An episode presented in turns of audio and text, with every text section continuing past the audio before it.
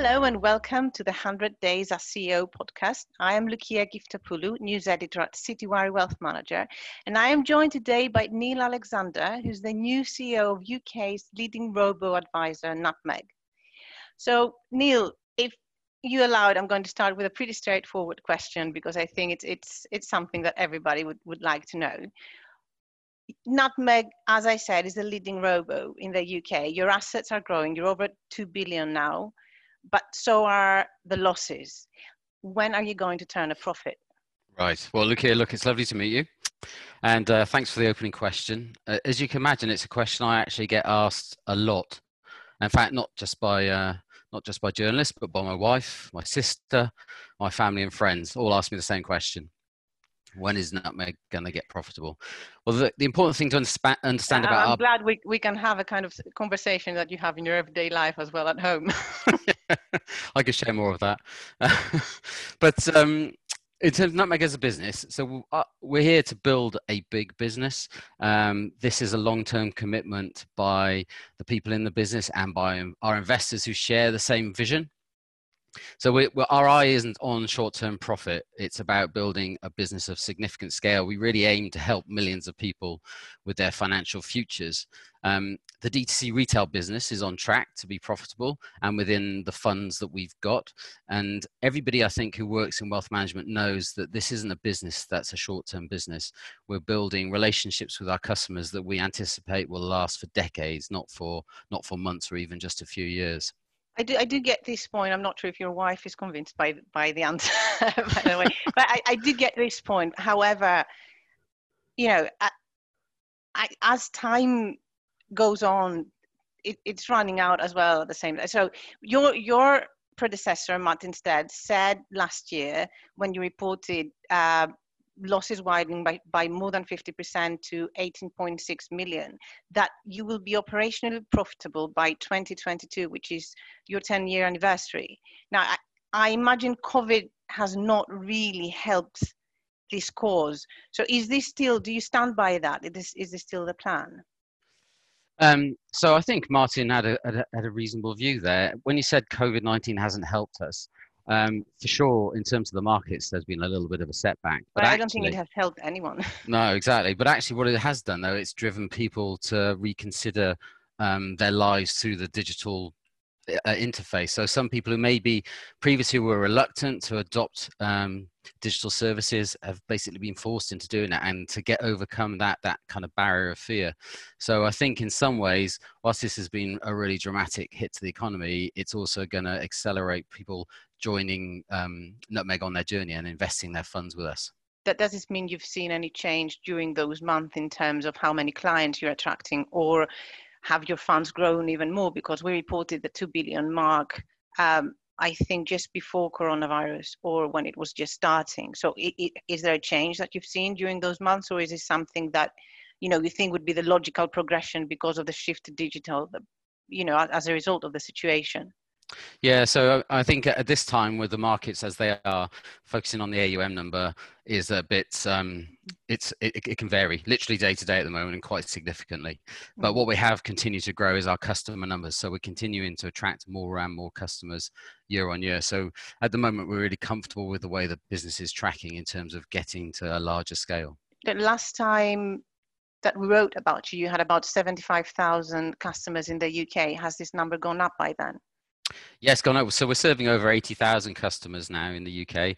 And of course, we serve customers uh, internationally as well through our link up with uh, Fubon Bank in Taiwan.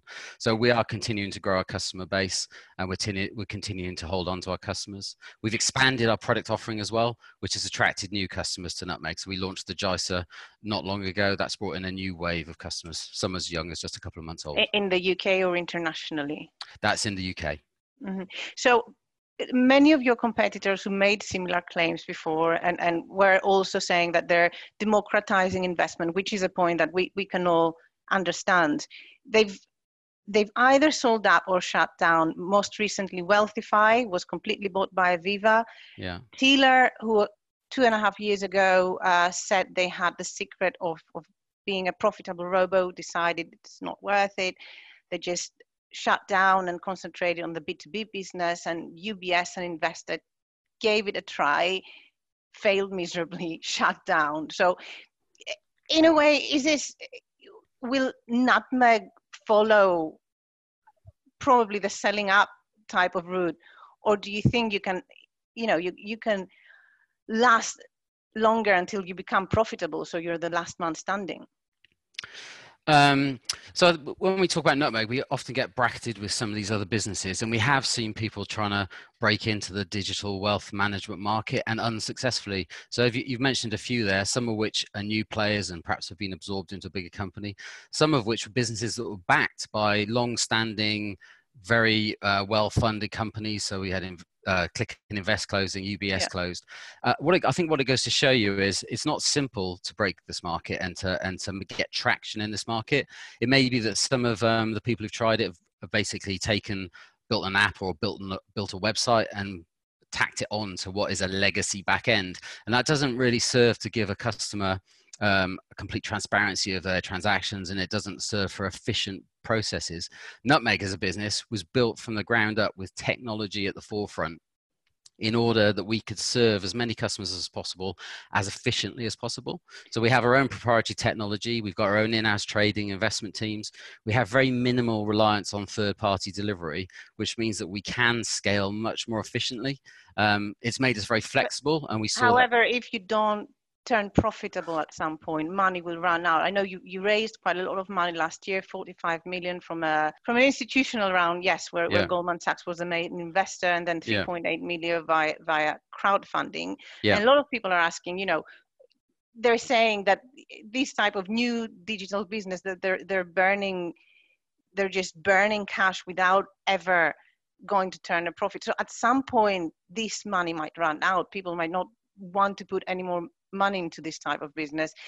And and this kind of despite all of the you know very very well structured arguments and, and valid points that you're making if money runs out then you will probably have to do one or the other. And this well, is this goes back to the question of when are you going to break even so, in terms of the plans that we have for Nutmeg, um, it sees Nutmeg fully funded through to profitability and beyond. And when I talk about these plans, as you can imagine, when we did the Series E fundraise, which brought Goldman Sachs in as a major investor and onto the board, uh, you could only imagine how much due diligence that they carried out on Nutmeg, and particularly on Nutmeg's long-term business plans. Um, clearly, their investment is was predicated on understanding those plans was predicated on understanding how viable that was so we see nutmeg well positioned to get to profitability and and to do that within the funds that we've got but you don't stand by the 2022 deadline that that martin gave could be earlier could be earlier so when are when when is your when should we be expecting your your next results Oh well, our next results we, we obviously publish our annual accounts. They'll be mm. available mm. later this year. Um, uh, so in terms of it could be earlier it could be later. One of the things we balance as a business is we're obviously always looking to evolve and develop our proposition Hmm. So we may make a decision that actually we're going to invest even more in the platform to push the business further. We could make the decision to invest even more in marketing to further increase our brand awareness, even though it's one of the highest in the UK. So it's about balancing those levers as we continue the journey to profitability. So we could choose to push profitability out. We could choose to pull it in a little bit more. But the main thing is we're always focused on building the best proposition for our clients and also building one that is as risk free as possible in terms of making sure the business is safe for our clients. Another another thing that has happened in the past few months is that several of your senior staff left, including obviously Martin Stead, whom you've replaced. CIO Shaun Port left as well, and also Lisa Kaplan, who was a head of financial advice. Do you think that tells anything about the firm if, if the most senior members are losing enthusiasm in the project? Um, well, they certainly didn't lose enthusiasm in the project. Um, I was chatting to Martin literally yesterday. Um, we chat regularly. He's always staying in touch with the business. Um, people leave for different reasons as a business evolves, and um, Martin's gone off to pursue some very exciting things that are very close to his heart. Mm. Uh, in terms of Shaun Port, who's with Nutmeg for a long time, our CIO, again, I was chatting to Shaun. And it wasn't because we were going to talk. I literally was chatting to Shaun yesterday. Shaun remains a big fan of the business. He uh, is um, he holds a reasonable number of shares in the business, having exercises options. And Do they have a, a Nutmeg account as well? Well, yeah, they all they are both pretty much everyone who leaves has got a Nutmeg account. Uh, Shaun has a Nutmeg account, and uh, and Shaun's a, an investment professional, and but he trusts us to manage his investments for him. as do the other 80,000 or so customers. Okay, so just moving a bit back to you, you joined Nutmeg in 2017, I think, and then you so you you know the business pretty well, but you became CEO just before coronavirus. Yeah. How has this been for you? It must be quite challenging to have to manage, even though you know the business, you have to manage everybody and everyone at a time when everything around us is collapsing, and I don't just mean the markets. Yes. Um, so yeah, I joined in 2017. Uh, just uh, on the customer point, I was already a customer of Nutmeg for two years before that. Um, but towards the end of 2019, the board said to me, "Do you fancy being the CEO of a wealth business?" They said it'll be fun. They said, yes, I said, and then the pandemic hit. So um, I'm not sure if fun is the is the right word anymore. And certainly for anyone who's sitting as a CEO That's of a business, not very encouraging.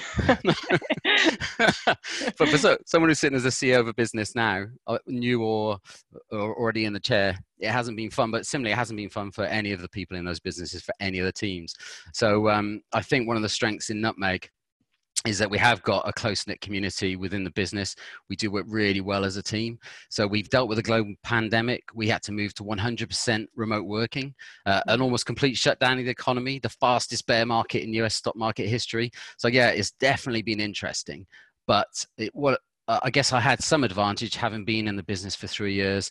I have kind of done other senior roles. I understood the business really well. Through the fundraise, developed great relationships with the with the major investors and the board. So the communication in that way was great. And then as a team, we really pulled together. The transition to remote working was no trouble at all for us I, as a business. Well, uh, you are a digital business, but still, I imagine that having to manage everybody remotely when you're you're just one month in the job must not have been the easiest thing on earth. Maybe fun is definitely not the word to describe it on uh, this occasion. Well, maybe not, but I always do try to. I always think it's best to laugh rather than cry when things are going getting tough. And um, and I think as a business, we're we're pretty positive in that way. That there's like 160 of us moved out of the office, something like the 16th of March. We didn't look back after that we ramped up our communication so it was also our busiest time of year so not only were the markets tumbling, but it was tax year end, which is like the Christmas period for kind of normal sales retail people. For us, it's a business time of year. So everyone was really focused. We just made sure we kept all the communication ongoing. How did you How did you deal with clients? Because you know, with eighty thousand clients in the UK, everybody wanting to know um, what's happening with their portfolios. I, I, I know somebody who nearly um, broke his laptop because he saw how, how far down his Nutmeg account went. So, um, you know, how, how did do you manage to communicate with that amount of people at a time when everybody wants, you know, five minutes of your yeah. time? Yeah, so it's all about communication. So the, the way our business is set up anyway, we're doing regular updates as a part of the normal course of business we always do a monthly update we do lots of blogs and webcasts and we we simply ramped it up. We knew that customers we knew from our inbound calls customers wanted more information so we did weekly webcasts with our cio and allowed people to put in questions as well. Um, the thing is because our systems are so efficient our customer service team can work really efficiently so we're able to take lots of inbound how many people do you employ for customer service so it depends on the time of year, because um, we will flex up and down if it's tax year end. But but during the coronavirus crisis. Oh, so at that time we were running with about thirty-two people. Mm-hmm. Um, we do a lot it's of chat. big job. it is a big job, but also we spend a lot of time educating the customers, our customers as well. We provide a lot of information. Um, also within our app, you can, even though your portfolio may not be performing well, you can see exactly how it is performing. You can drill into it and understand what stocks are it's invested in underneath. So there's so much clarity of information. We're so transparent. It really helps, we think, to keep people calm when the markets are volatile. And that's the important thing, of course. What is your vision for Nutmeg? My vision for Nutmeg. Um, well, there's we've there's so many exciting things to do. We we were we remain on a path to empower nations of investors. We want to do that. Uh, in the very near future, we're launching um, open bank uh, open banking payments across web and mobile. And longer term, we want to continue building out our digital wealth management services that we offer at Nutmeg, which includes more digital planning tools, to help people better understand their potential financial future and uh, more developments to, to allow people to see a consolidated view of their wealth, whether it's at Nutmeg or uh, other wealth managers. So again, helping people to understand exactly their kind of financial well-being and provide them with more services that, so that they can make the right decisions for themselves. And also to be profitable. and also to be profitable. But profitable, the, the, the, profitable bit is an outcome of making sure we're giving the best possible service to our clients. That's that's the key thing. If we don't do that, then you would never be profitable. So we focus on delivering quality services, transparency to our clients, and we know then the profitability will follow. Do you think Nutmeg will be the last man standing in the robo space? Um, We'll have to wait and see, but uh, I, I do think we'll be standing there and we'll be looking left and right across our shoulders to see who else is with us. Neil, thank you very much. You're very welcome.